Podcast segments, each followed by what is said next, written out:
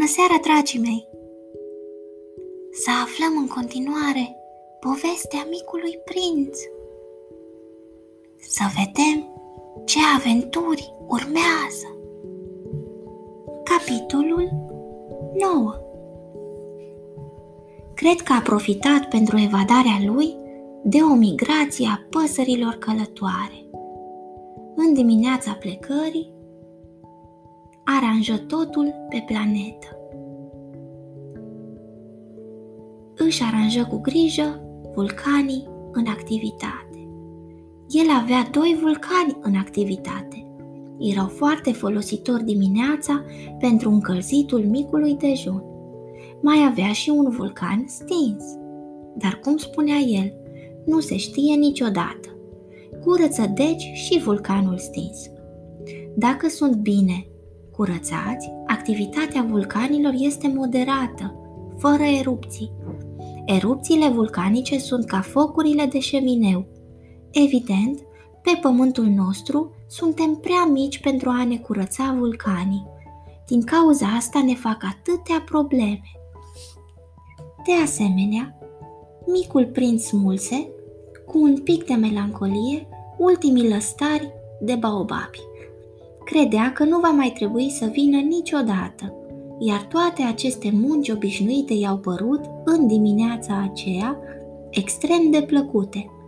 Și când udă pentru ultima oară floarea și se pregăti să o pună la adăpost sub globul ei, era cât pe aci să plângă. Adio, îi spuse el Flori, dar ea nu îi răspunse. Adio, repetă el. Floarea tușii, dar nu din cauza vreunei răceli. Am fost prostuță, îi spuse în cele din urmă. Îți cer iertare, să fii fericit. El se miră de absența reproșurilor. Stătea cu globul în mână, surprins. Nu înțelegea acest calm al florii. Da, te iubesc, îi spuse floarea. Nu ai știut nimic despre asta, din vina mea. Asta nu mai are nicio importanță. Tu ai fost la fel de prostuț ca mine. Să fii fericit. Lasă globul ăla în pace. Nu îl mai vreau. Dar vântul. Nu sunt chiar așa răcită. Aerul proaspăt al nopții îmi va face bine. Sunt o floare. Dar animalele... Trebuie să suport două sau trei omizi dacă vreau să cunosc și fluturii. S-ar părea că e foarte frumos. Dacă nu, cine mă va vizita? Tu vei fi departe. Cât despre animalele mari, nu mi-e teamă de nimic am ghearele mele. Și mi arătă plină de naivitate cei patru spini ai săi. Apoi adăugă, nu mai amâna atâta, este agasant, ai hotărât să pleci, du-te! Ea nu vroia să o văd plângând, era o floare atât de orgolioasă.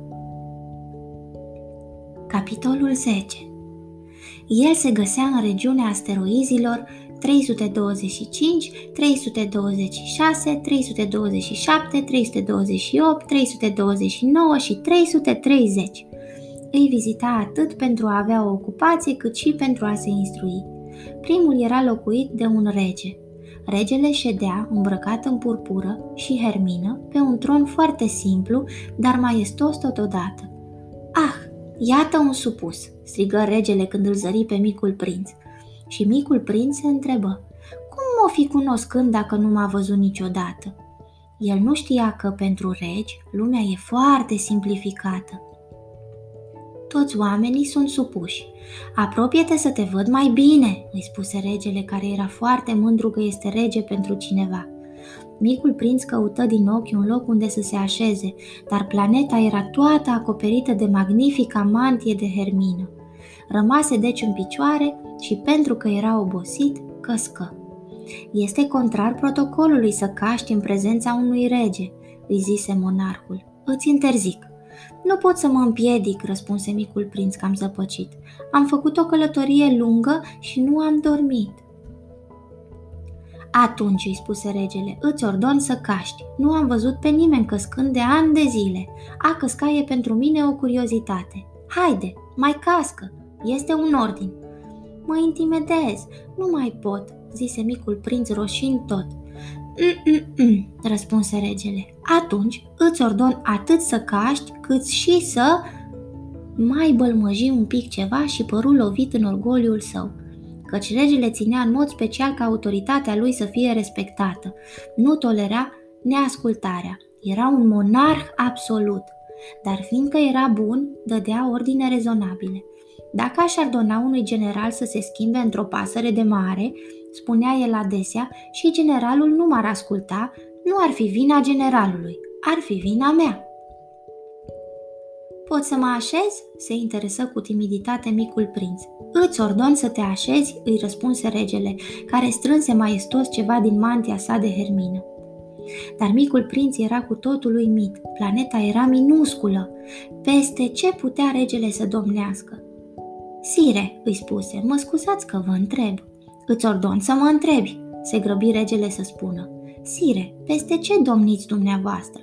Peste tot, răspunse regele cu o mare simplitate. Peste tot?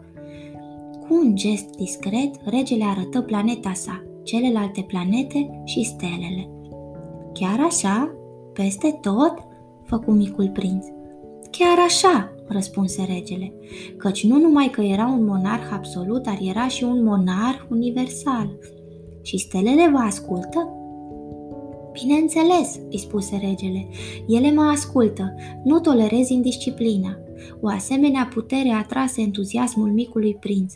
Dacă ar fi avut-o el, ar fi putut asista nu la 44, ci la 62 sau chiar 100 sau chiar 200 de apusuri de soare în aceeași zi, fără să-și tragă scaunul.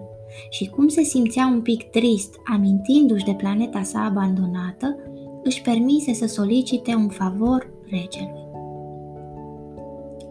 Aș vrea să văd un apus de soare. Faceți-mi plăcerea. Ordonați soarelui să apună.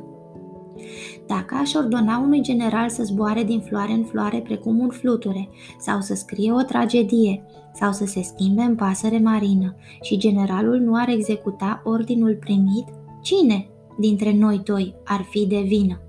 Dumneavoastră ați zis și că dumneavoastră ați fi, zise micul prinț hotărât.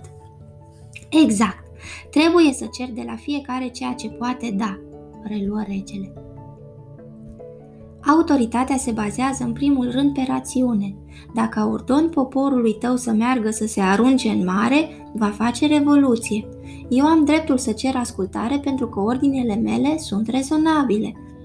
Cum rămâne cu apusul meu de soare? întrebă micul prinț care nu uita niciodată o întrebare odată ce o pusese. Vei avea apusul tău de soare, îl voi cere, dar aș aștepta, bazându-mă pe experiența mea de guvernare. Condițiile favorabile. Când va fi asta? se informă micul prinț. Mm-mm, îi răspunse regele, care consultă mai întâi un calendar gros. Mm-mm, asta va fi. Va fi către ora șapte și un sfert și vei vedea cât de bine sunt ascultat. Micul prinț căscă. El regreta apusul său de soare ratat și apoi se plictisea deja puțin. Nu mai am nimic de făcut aici, îi spuse regelui. Voi pleca. Nu pleca, răspunse regele care era atât de mândru să aibă un supus. Nu pleca, te fac ministru. Ministru al cui? Al justiției. Dar nu e nimeni de judecat.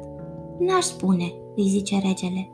Nu am făcut încă turul regatului meu. Sunt foarte bătrân. Nu am loc pentru limuzină și mă obosește să merg. Oh, dar eu am văzut deja, spuse micul prinț, care se aplecă să arunce o privire și pe partea cealaltă a planetei. Nici acolo nu e nimeni. Atunci te vei judeca pe tine însuți, îi răspunse regele. Asta e cel mai dificil. Este mult mai dificil să te judeci pe tine însuți decât să judeci pe altul. Dacă reușești să te judeci bine, înseamnă că ești cu adevărat înțelept. Eu, spuse micul prinț, pot să mă judec pe mine însumi oriunde. Nu am nevoie să locuiesc aici. Mm-mm, zise regele. Cred că pe planeta mea e pe undeva un bătrân șobolan. Îl aud noaptea. Vei putea să judeci acest bătrân șobolan. Îl vei condamna la moarte din timp în timp. Astfel, viața lui va depinde de justiția ta, dar tu îl vei grația de fiecare dată pentru a-l păstra. Nu e decât unul. Mie, răspunsul micul prinț, nu îmi place să condamn la moarte și cred că o să plec. Nu, zise regele, dar micul prinț, terminându-și pregătirile, nu vrut să îl întristeze pe bătrânul monarh. Dacă maestatea dumneavoastră ar dori să fie foarte bine ascultată, ar putea să-mi dea un ordin rezonabil, ar putea să-mi ordone, spre exemplu, să plec într-un minut. Mi se pare că sunt favorabile condițiile. Regele, nerăspunzând nimic, micul prinț ezită mai întâi, apoi cu un suspin plecă. Te fac ambasadorul meu!" se grăbi să strige regele. Avea un aer foarte autoritar. Oamenii mari sunt foarte ciudați, își zise micul prinț în sine pe timpul călătoriei sale.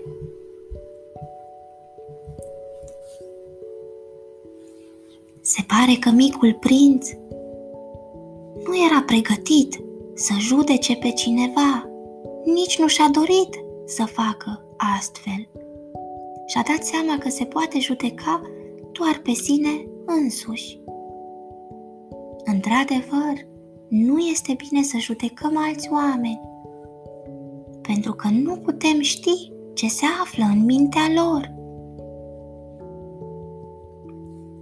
Data viitoare continuăm povestea micului prinț. Vă aștept aici.